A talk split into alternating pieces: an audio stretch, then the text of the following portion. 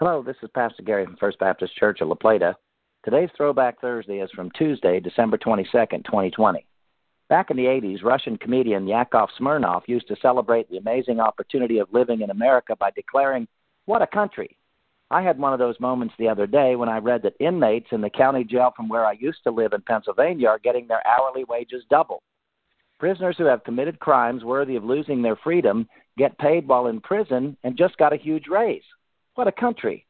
These prisoners had not had an increase since 1996, but they now make an hourly rate of 40% more than current restaurant wait staff and about what I made when I worked a job in college.